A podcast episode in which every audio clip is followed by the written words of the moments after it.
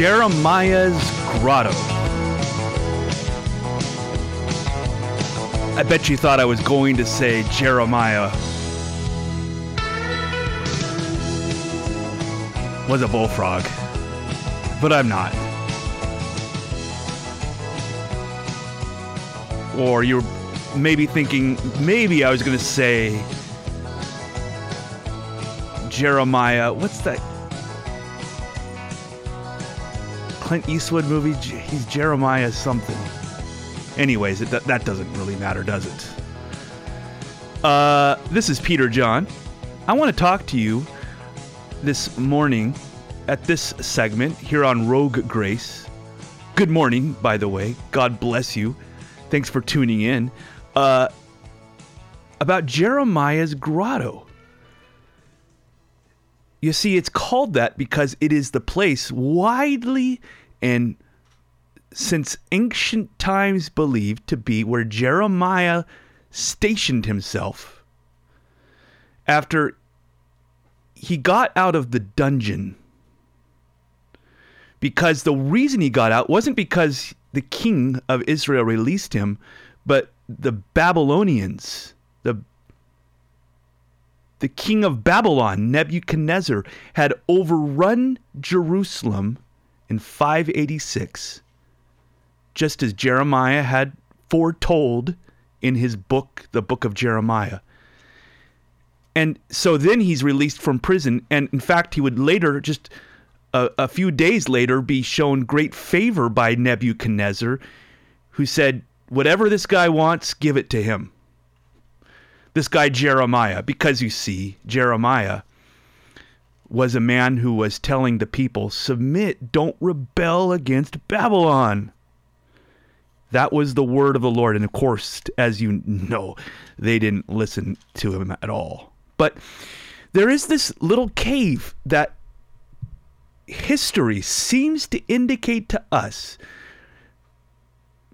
ancient history, called Jeremiah's grotto it seems to indicate he was he located he stationed himself there when he got out of prison and the reason he stationed himself there when he got out of prison was because it was a vantage point to look out over the city of Jerusalem. And the reason he looked out over the city of Jerusalem is because he was weeping.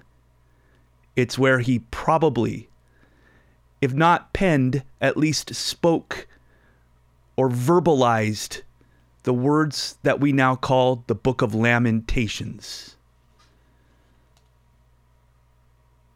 that piece of literature. It's so moving. It's so deep and so beautiful. It's a, a lament, a dirge, if you would, for a ruined city, a ruined society. It's a poem, but it's kind of a, a funeral oration as well because he's watching as his city is being destroyed right before his eyes. And he was probably, now history tells us, uh, he was probably located in what is now called Jeremiah's grotto, that little cave. And if you ask the community, let's say the Orthodox, let's say the Jewish city, let's say uh, rabbis, and of course, then we would also say priests and pastors as well. The location of Jeremiah's grotto, where he penned the words of lamentations, or at least spoke them, it's where his vantage point was as he watched his city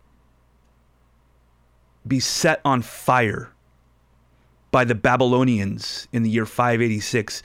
Uh, uh, Jeremiah's grotto, that, that small little cave he was in, if you want to try to trace it with your own thinking, maybe you've seen the pictures of it. You, you probably have. It's the picture that of the, that side of a, a rock that years before Jeremiah, King Solomon had hollowed out because he was using that area of stones of rock for the temple, for the building of the temple. And so it left an, a, a, a rugged and jagged edge and side of the hill. That ultimately that hill would go up to the top of Jerusalem. The hill would be called Zion, and the bottom of that hill is outside of the city of Jerusalem, outside of the city walls, both in Jeremiah's day and then in Jesus's day. And by the time of Jesus, that side of the hill that is just on the outside of the city, where it's been cut off, cut out, and cut away because of Solomon's in uh, his engineering and his construction. That that that cave that Jeremiah was in, called Jeremiah's Grotto, is also the side of the hill of Calvary. What we as Christians believe Jesus to be crucified upon. And if you look, you can see a, a sign or a semblance of on the side of that hill a skull. Have you seen it? Especially not even now it looks like a skull, but back before it was um, partly, at least partially eroded a bit by modern times in Jerusalem, buses and and so forth. It really looked very much like a skull if you see a picture from let's say 1885 or what have you.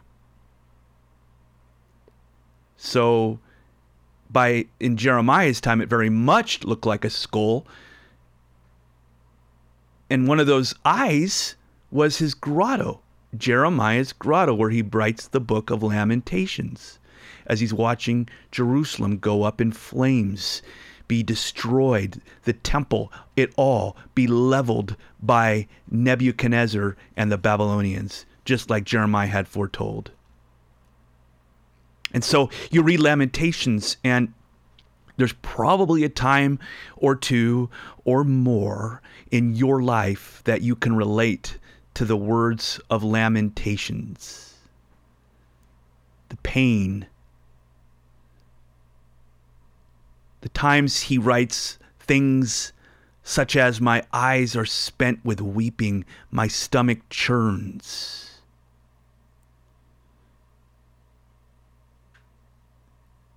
He writes, Our hearts cried out to the Lord, and our tears streamed down like a torrent day and night. There has been a time or two, at least, where you can say, Yeah, that's how I felt. That's what I could have said myself.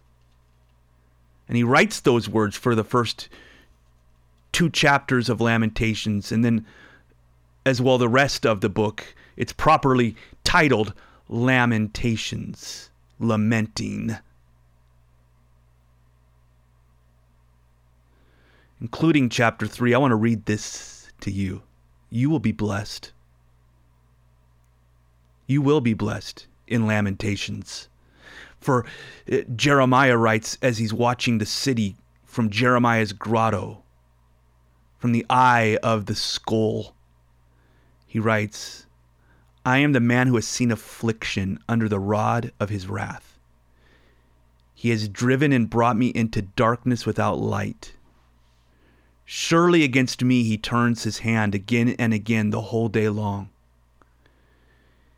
He has made my flesh and my skin waste away. He has broken my bones. He has besieged and enveloped me with bitterness and tribulation. He has made me dwell in darkness like the dead of long ago. He has walled me about so that I cannot escape. He has made my chains heavy. Though I call and cry for help, he shuts out my prayer. He has blocked my ways with blocks of stones. He has made my path crooked.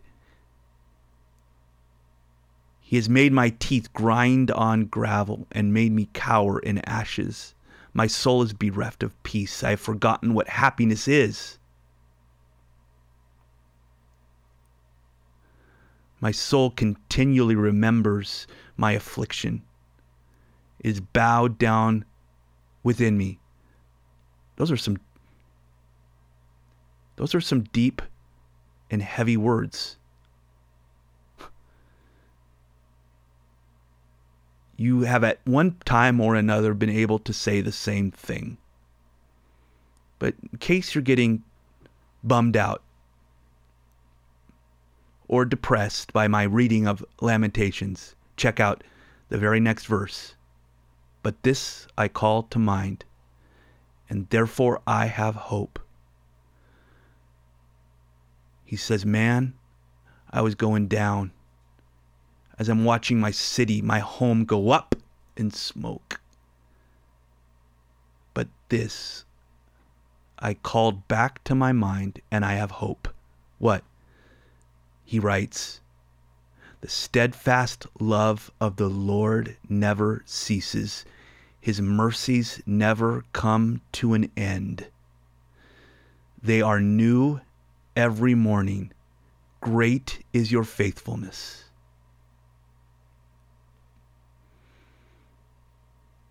His mercies never come to an end. Maybe my city, Jeremiah could say, has come to an end. Maybe my, my happiness at this point seems to have come to an end, but his mercy and his steadfast love never comes to an end. And though today is horrid or hard or tough, his mercies are new every morning. Tomorrow morning will be a new day. Great is your faithfulness. And then he writes, The Lord is my portion, says my soul. Therefore I will hope in him. No matter how bad things are. The city is going up in smoke. Things are on fire in my life, Jeremiah writes. But the Lord is my portion, and I will hope in him. Even as bad as things are, even as things seem to be burning up or going down, I will never lose my hope because the Lord is my portion. Isn't that a beautiful scripture? The book of Lamentations. The steadfast love of the Lord never ceases. So, Lord, I pray even now for any who can relate to Jeremiah. Maybe person is in the hospital, or someone has lost a loved one, or battling depression or addiction. Whatever it may be that a person is going through, that they could, like Jeremiah, say, I have seen affliction. I am under wrath. And that's how they or we might feel. Lord, thank you that even though all this might be going on, your steadfast love does not cease. And I pray for anyone that's feeling that even right now, that they would see that you have mercy for them this morning, and that great is your faithfulness. Lord, even if the situation doesn't change instantly, I pray that our hearts and our minds would change even right now and be comforted because you are our portion.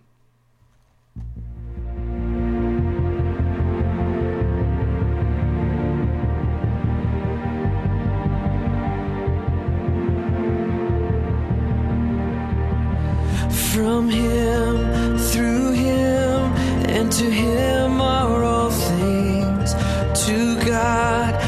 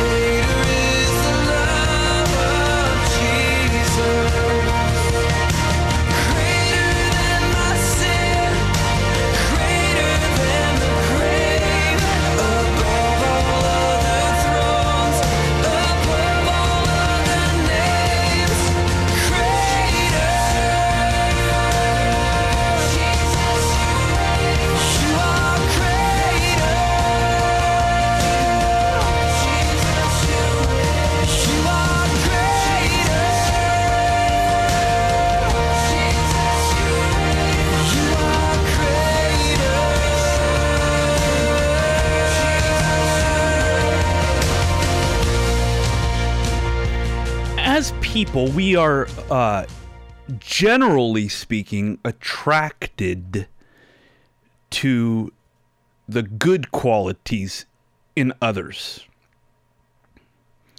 I mean, especially when it comes to right romance or dating, you're not attracted to the uh, weaknesses. You're not attracted to the annoying aspects. You're not attracted to the dumb stuff in that other person. You're attracted to their strengths. You're attracted to their qualities.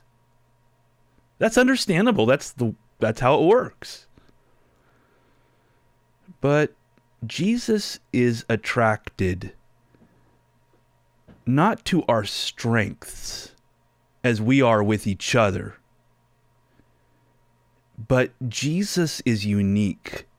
Jesus is attracted to our weaknesses because it is there in my weakness that his strength is made perfect. It's there where I am weak that his grace can be manifested. Even with my disqualifications in and of themselves, that is the area that I am now most qualified for his favor. This grace thing we talk about, it changes everything, doesn't it? That the Lord has made a way through Christ Jesus, not to be attracted to where I am strong, but to be attracted to where I am weak. Not to keep me in that place of weakness, but to heal me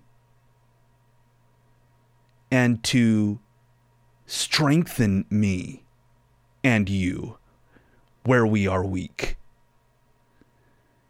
And God already knows where you are weak.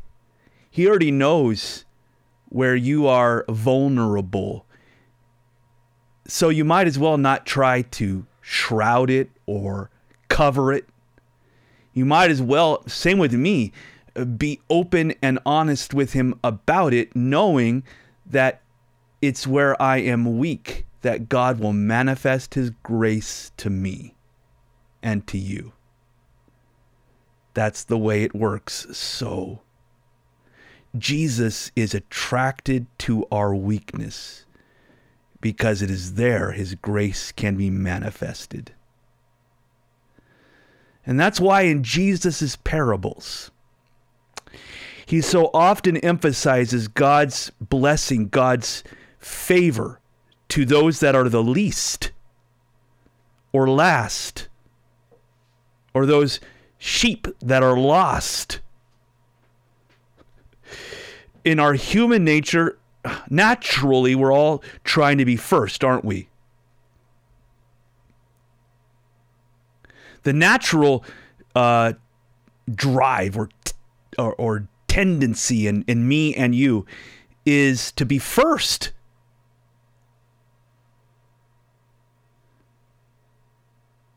We want to win the rat race in one way or another.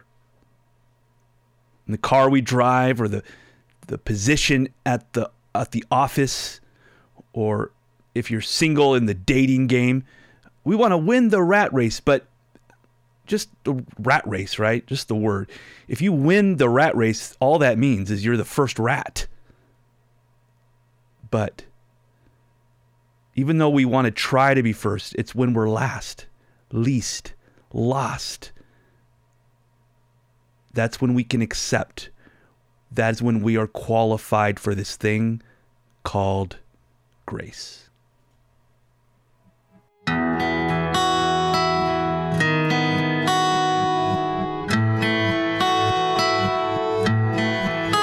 Oh Christ, be the center of our lives.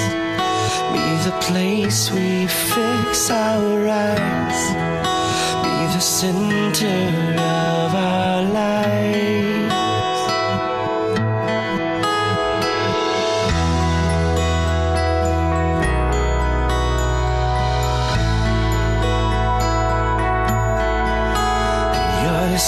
center of the universe.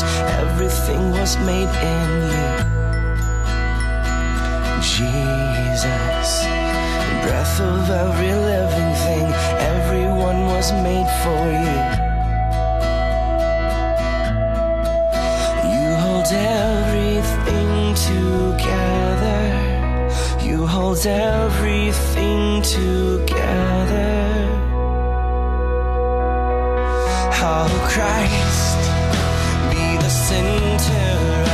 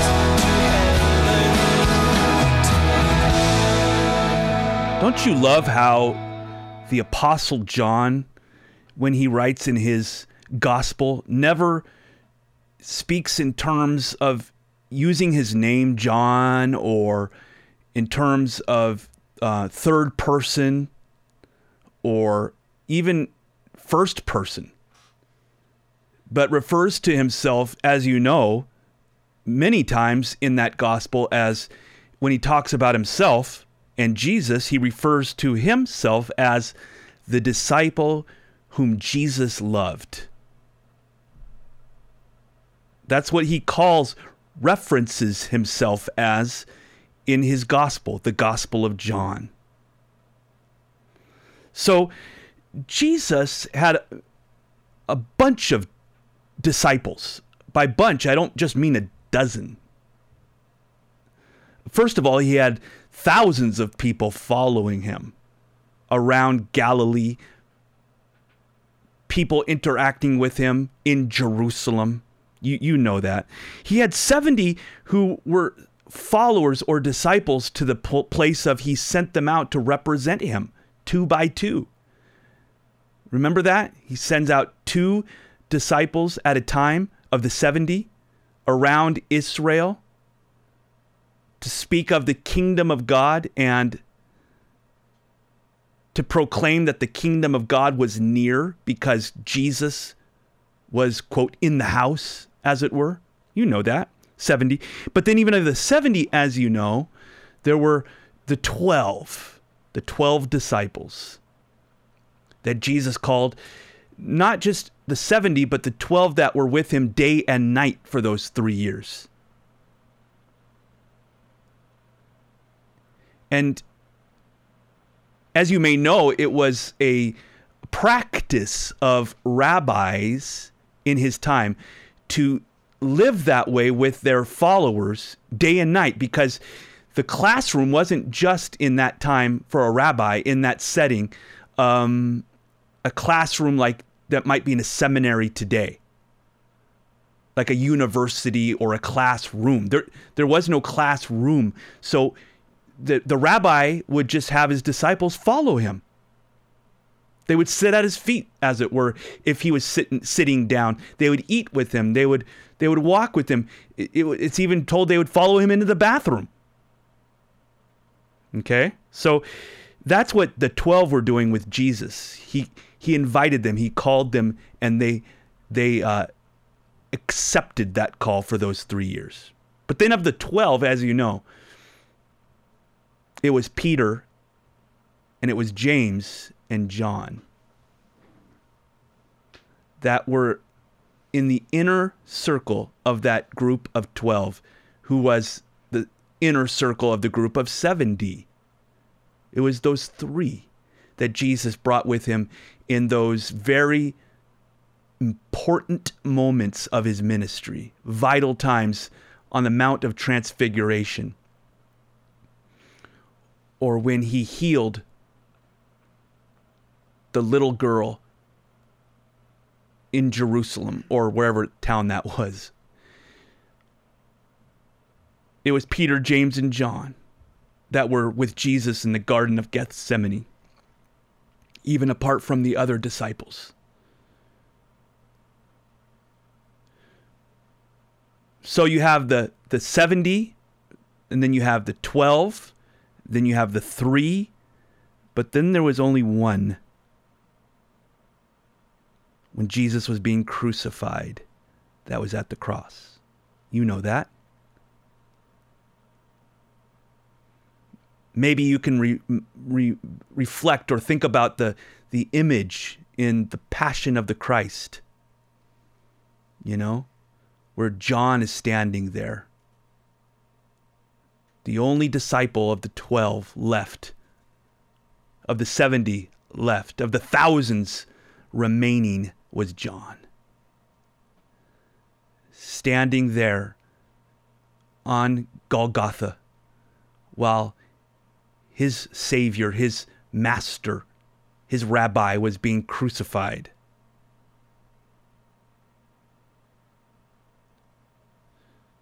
What kept John from running or bolting? What kept John from abandoning Jesus when everyone else, all the other men had? I think it has to do with John being the disciple whom Jesus loved. Maybe I would suggest that very name shows that he was so conscious that the Lord loved him. That is what caused him to end up loving the Lord more than anyone else. Not because he was such a great person or because he had disciplined himself to do so. He simply realized how much the Lord loved him. And so it could be said John of anyone of the disciples or of the thousands that were with Jesus before, John loved Jesus the most. Who loves Jesus the most? the one that, like John, is the most conscious that the Lord loves him and the Lord loves her. That's why you do this in remembrance of me.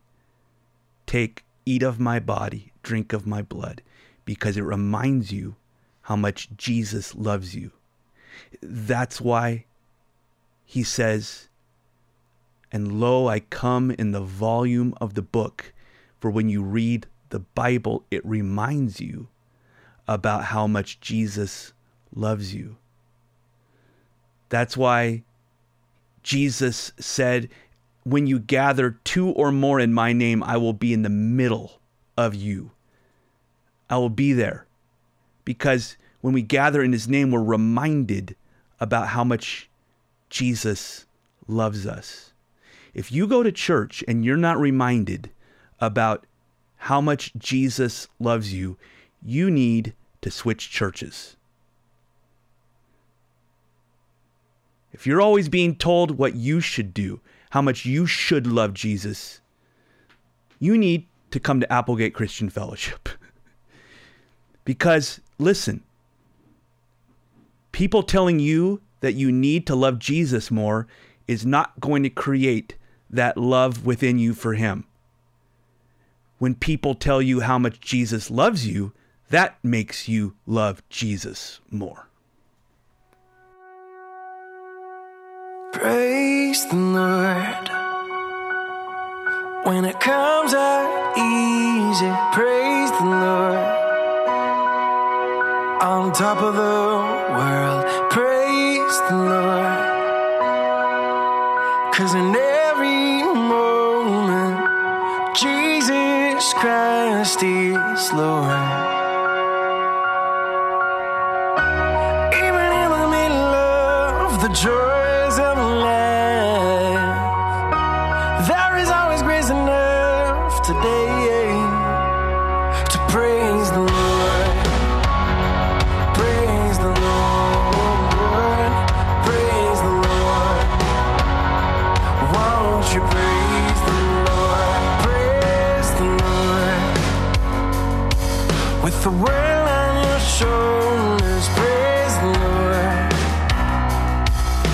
it seems too hard, praise the Lord. Cause in every moment, Jesus Christ is Lord.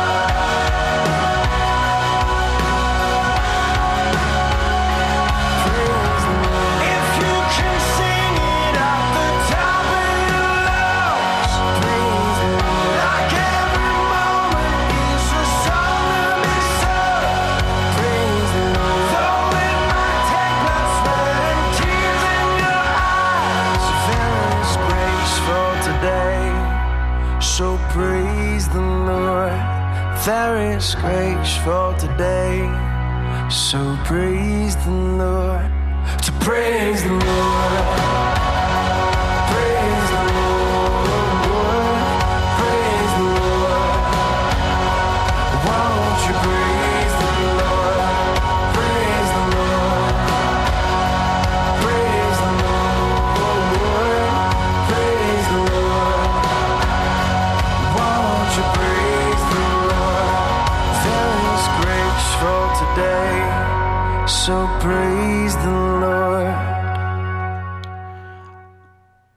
wondering if you who are listening, anyone who might be listening, if anyone is listening, I wonder if you are on your second marriage. There's a 50% chance that you are. Nah, we're all Christians. Yeah, I'm talking about in the church. 50% has been the divorce rate. Maybe you're on your third marriage. I think we should not assume that God has no blessings for a second marriage. I'm not saying so let's just get divorced that good should come. That's that's that's stupid. If someone says that I stated that they're slanderously reporting wrong. I did not say that. But I'm also saying just because you, as a listener, are on your second marriage doesn't mean, in my reading of the gospel and the New Testament, that God has no more blessing or grace for you. But it's this is so true that it's not only in the gospel in the New Testament, it's with David and Bathsheba.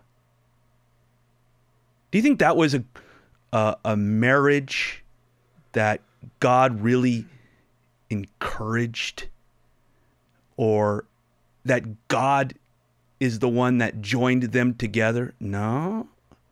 You know, she was already married to one of David's mighty men, his top soldier, Uriah, when David slept with her. Then to cover up because she was pregnant by David, he ordered to have Uriah put on the front lines and die in battle. And then he married her, got punished by God because David was still under the law, even though he had a heart for the new covenant. But it says that David, after the baby died, comforted his wife Bathsheba. She became pregnant with Solomon, the next king of Israel, the man who penned the Proverbs, the Song of Solomon, and Ecclesiastes. So if you're on a second marriage where sin abounds, grace abounds even more. God brought Solomon from a very, let's just call it, a shady relationship of David and Bathsheba. And I'm not saying so dump your husband or divorce your wife. No. What I am saying is that if that has happened in your past,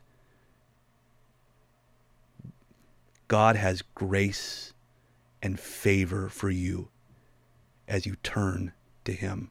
He'll bring a Solomon out of the mess.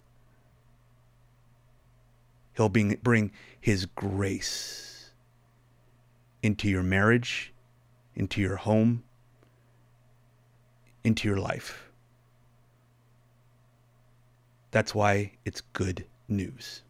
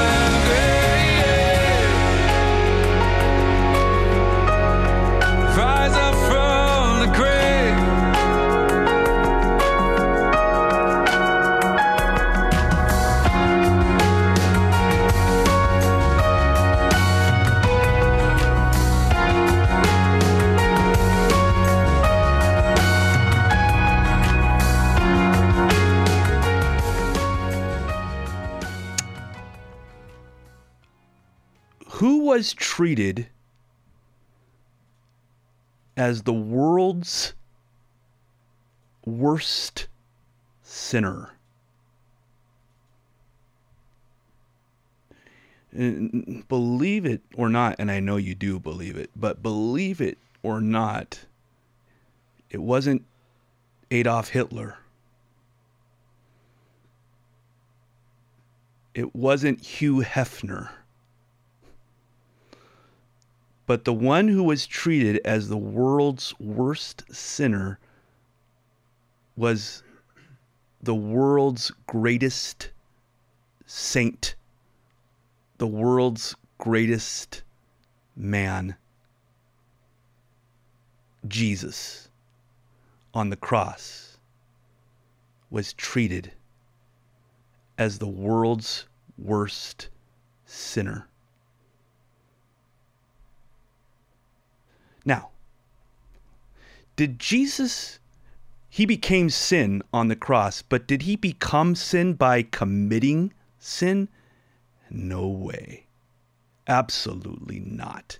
He never committed a sin, but he became sin on the cross.